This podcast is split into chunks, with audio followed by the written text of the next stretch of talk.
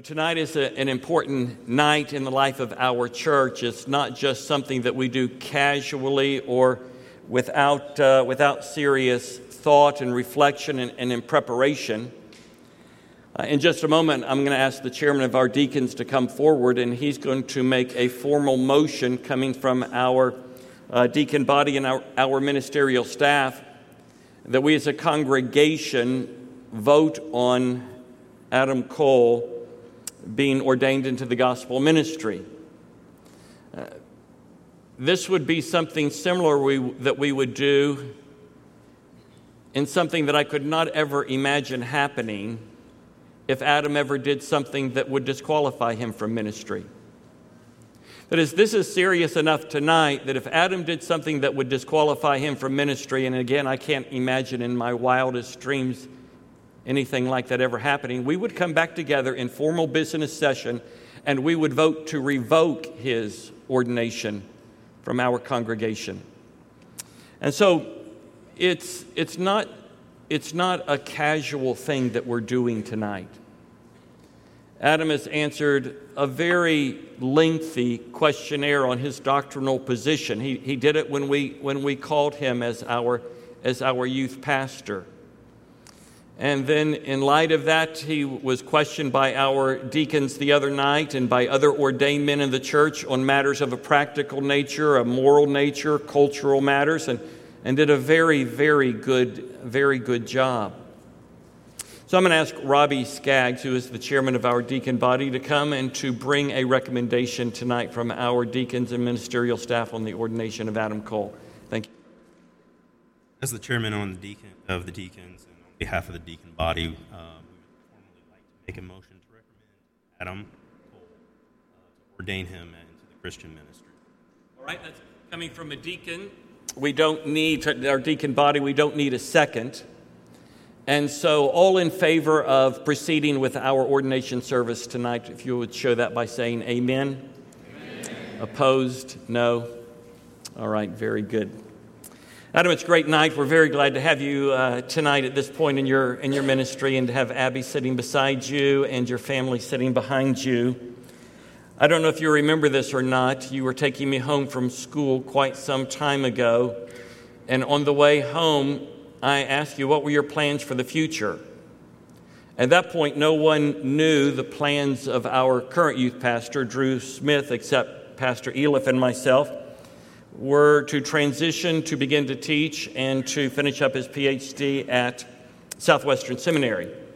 And you told me that you would like to stay in Louisville and become a youth pastor. Well, here you are, brother, and we're very glad. Uh, we're very glad, uh, very glad of that, and we're very glad to have Abby serving with you. I have three grandchildren in your ministry, seven grandchildren in this church. I ask them occasionally, How's Adam doing? They say, Papa, he's doing great, and Abby's doing even better. and so, Abby, keep it up, and he'll have a job for a while. Adam, I, I want to do something I've never done in an ordination before. I, I sat down last week and I thought, what are lessons that I've learned since I've been in ministry that I would like to pass on to you? And that's what I want to do tonight. I have been in, in full time ministry in some capacity for the better part of, well, since 1985. And I made a, a rather lengthy list sitting at my desk the other day, and then I went back and edited it down this afternoon.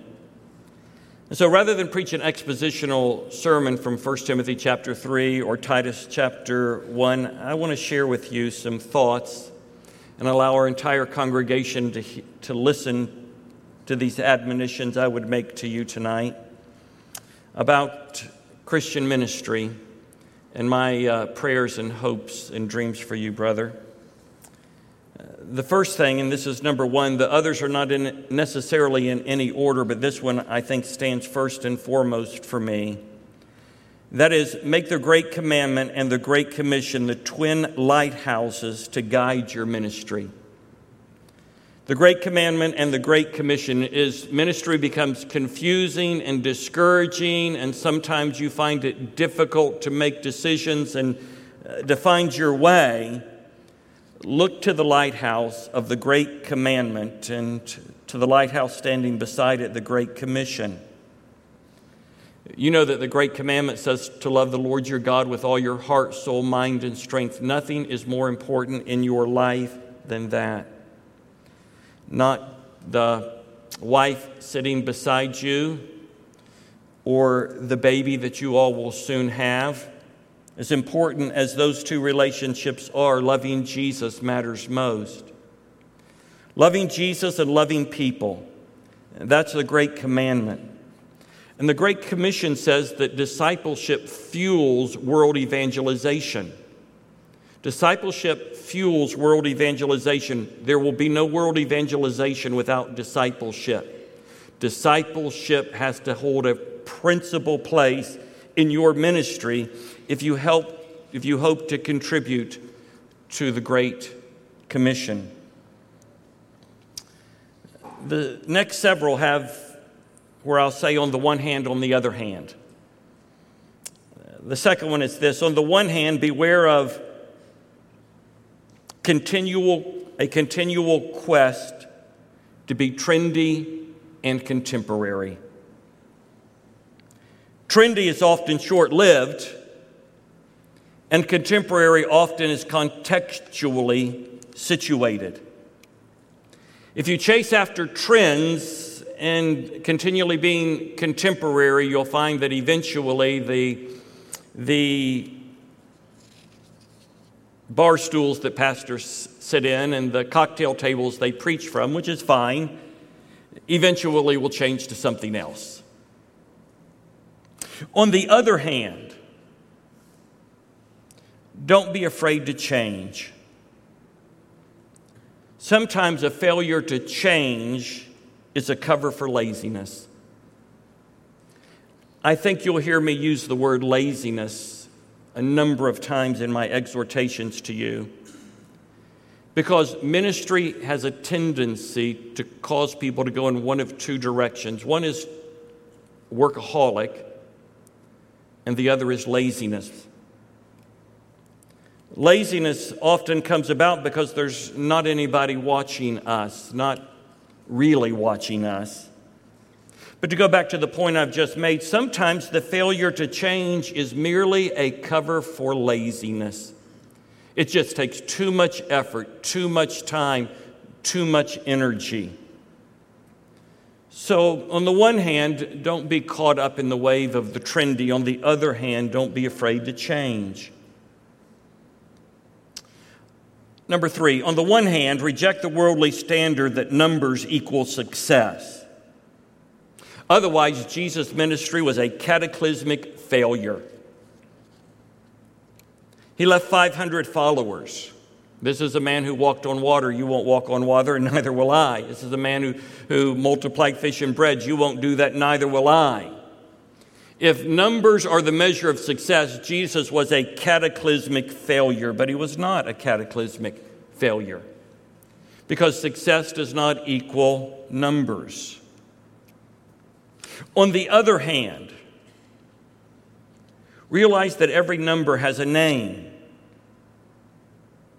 So, although you shouldn't measure success by numbers, don't think that a lack of numbers means that you are faithful and successful. It may mean that you're lazy and that you're disinterested in people. But God will send people to you, and you will serve them, and you will serve them well.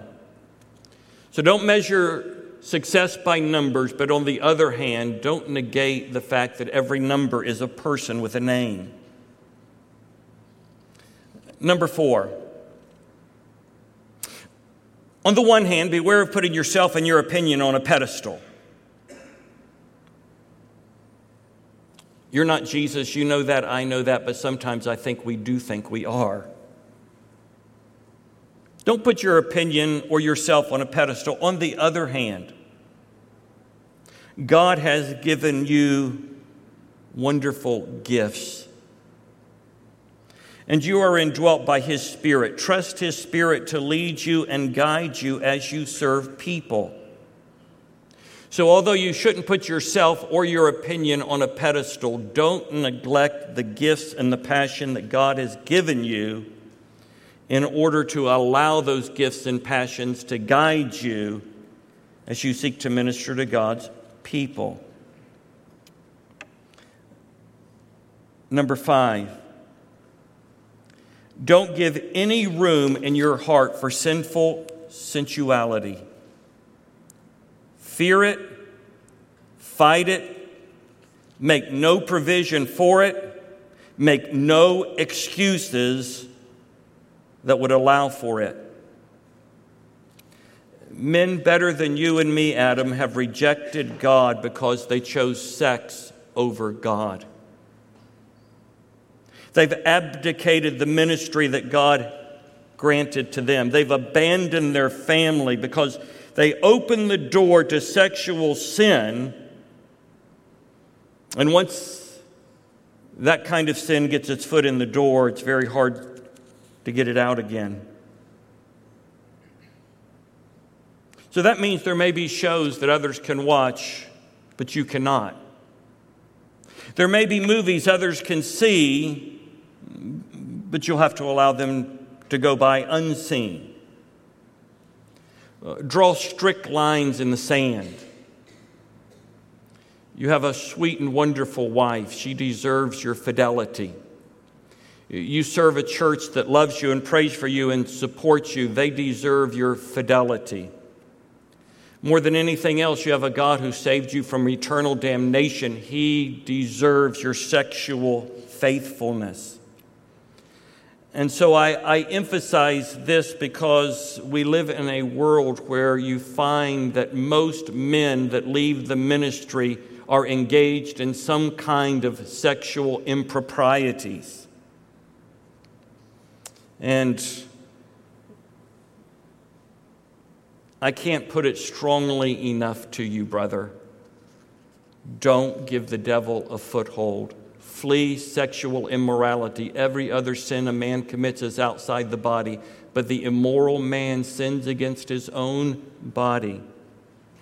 And I can say that in my in the privilege of time I've had to get to know you, I've never heard you make inappropriate jokes or make inappropriate comments that would be unbefitting of your wife hearing. Number six,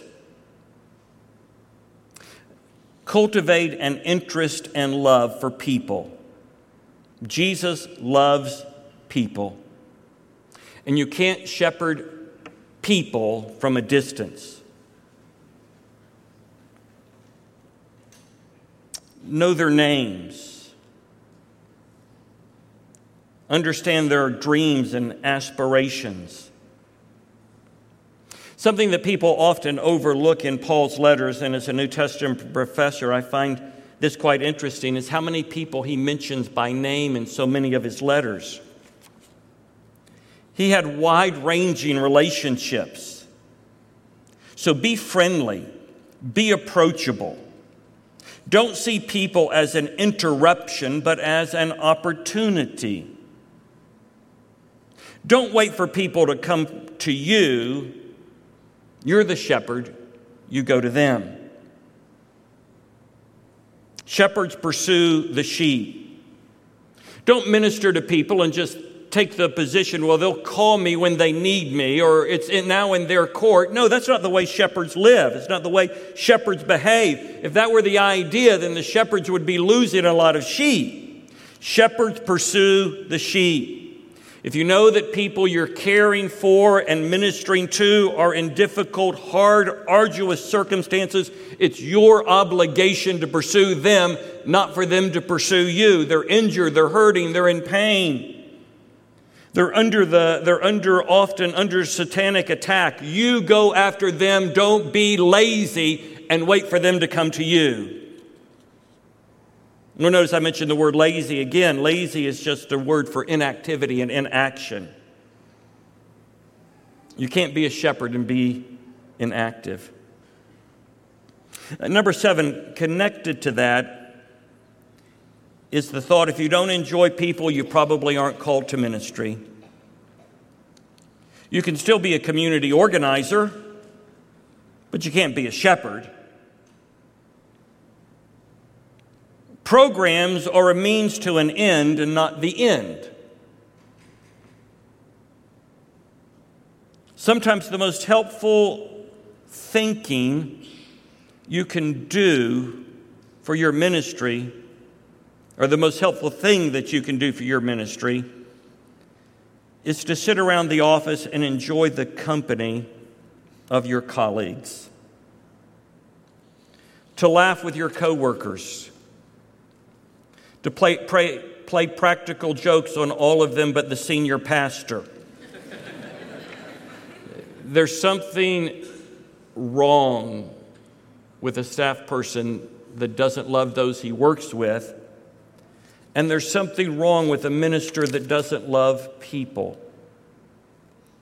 I think you know me well enough to know that I'm a reserved person. I, I'm a person that is uncomfortable in, in, uh, in large crowds.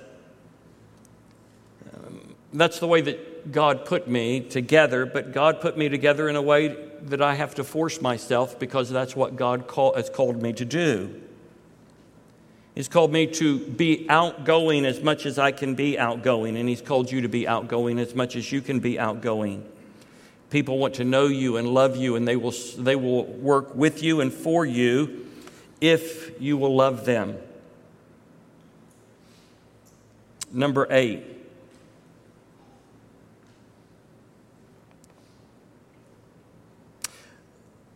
On the one hand, don't let praying be replaced by planning. On the other hand, if you don't plan, things will not go well, no matter how much praying you do. Planning without prayer may allow things to happen, but planning without prayer won't be anointed and lead to something of eternal significance taking place. That is, praying and planning have to go together. Praying without planning is lazy. Planning without praying, on the other hand, is lazy. Praying should lead to action, not passivity. And so I would encourage you to saturate your planning with praying so that the things that you do have eternal significance. Finally, again, I refer to the Apostle Paul, and you know this to be the case. Paul would often conclude his letters with a flurry of admonitions and commands and exhortations. That's what I want to do right now. I want to conclude my admonishment to you with a series of exhortations that are more like a machine gun. So let me close with these, this series of machine gun like admonitions. Flee sexual immorality. I come back to it again because I fear for you and for all men who are called into Christian ministry. Because Satan will seek to divide you from your wife and your soon to be born child and your ministry. Flee sexual immorality. Let it be known as clearly and unambiguously as you can without it being over the top that there is no person in your life that you love more than Abby Cole with the exception of Jesus. Follow godly examples. There's a lot of good, godly people here. You don't have to be mentored in a one to one, up close relationship, but you can watch how men treat their wives, godly men treat their wives. You can watch how godly colleagues like you have plan events and saturate those events in prayer and follow up with people. Follow godly examples. Fight indwelling sin. Never stop growing in sanctification. Fight indwelling sin. Your wife is depending upon it. Your baby will be depending upon it. And those who minister with you depend upon it. And the students who love you and support you deserve it. So fight indwelling sin. Finally, be a faithful husband and father. I mean, beyond just sexual purity, be a faithful husband and father. Let your wife and children know how much you love them by the time you invest in them. Tell them regularly that you love them, and then demonstrate it by the time that you spend with them. You will never be on a more family friendly staff than this staff. I've never been a part of a church congregationally that wants its staff's families to be as healthy as this church wants your family to be healthy. And then the final thing I would say, brother, is this enjoy God's call on your life. It is the best of lives if God has called you to it. Uh, there, there's nothing that will satisfy you more, there's nothing that will energize you more than to be a leader of God's people, and that's exactly what He's called you, called you to be. Now, what I would like to do at this time, I'm going to ask Adam if he would come forward and just kneel here on one of these steps. I'm going to ask all of the ordained men if you've been ordained to the diaconate in our church or another church if you've been ordained as a, a, pastor in this church or another church, we're going to ask you all to come in and gather around our, our brother here. And then, I don't know how many staff wives, but I'm asking our staff wives and our deacon wives to come up and, and gather around Abby, our staff wives and deacon wives. If you'll come on up, deacons, men, ordained men, just come on up right now. Wives, come on up. Jaylyn's in the in preschool tonight serving as you or Abby, she would be right, right there beside you. And so then what we're going to do is we're going to take just a couple of minutes for, for prayer, uh, silent prayer. So men, come on up. You can come up here in the front, in front of him right here. If you can maneuver the maneuver the stairs, okay. He would be glad to glad for that. And so what I want you to do over the next two minutes is I want you just to focus your hearts and your minds and your attention on Adam and Abby Cole I want you to pray God's blessings on them, pray God's protection for them, pray God's anointing and empowerment of them. So we're all focusing on these, this brother and his wife. And then in just a moment, uh, after a couple of minutes, we're going to ask uh, Ryan Morris to pray our ordination prayer. After he prays and says amen, brothers and sisters, you can return to your seats. Our worship team will come up at that time. We'll sing a, a sing a final song together and, um, and then be dismissed. But let me remind all who are a part of the ordination council to sign uh, the ordination certificate and Bible over here. So let's bow our heads together in prayer. Father, we thank you for Adam and Abby. God, we thank you for the calling that is so evident on his life. And God, we just thank you that you are calling people to serve you. God, we pray for Adam and Abby as uh, they have uh, entering into this ministry. We we do pray that you strengthen him to live a life that honors you.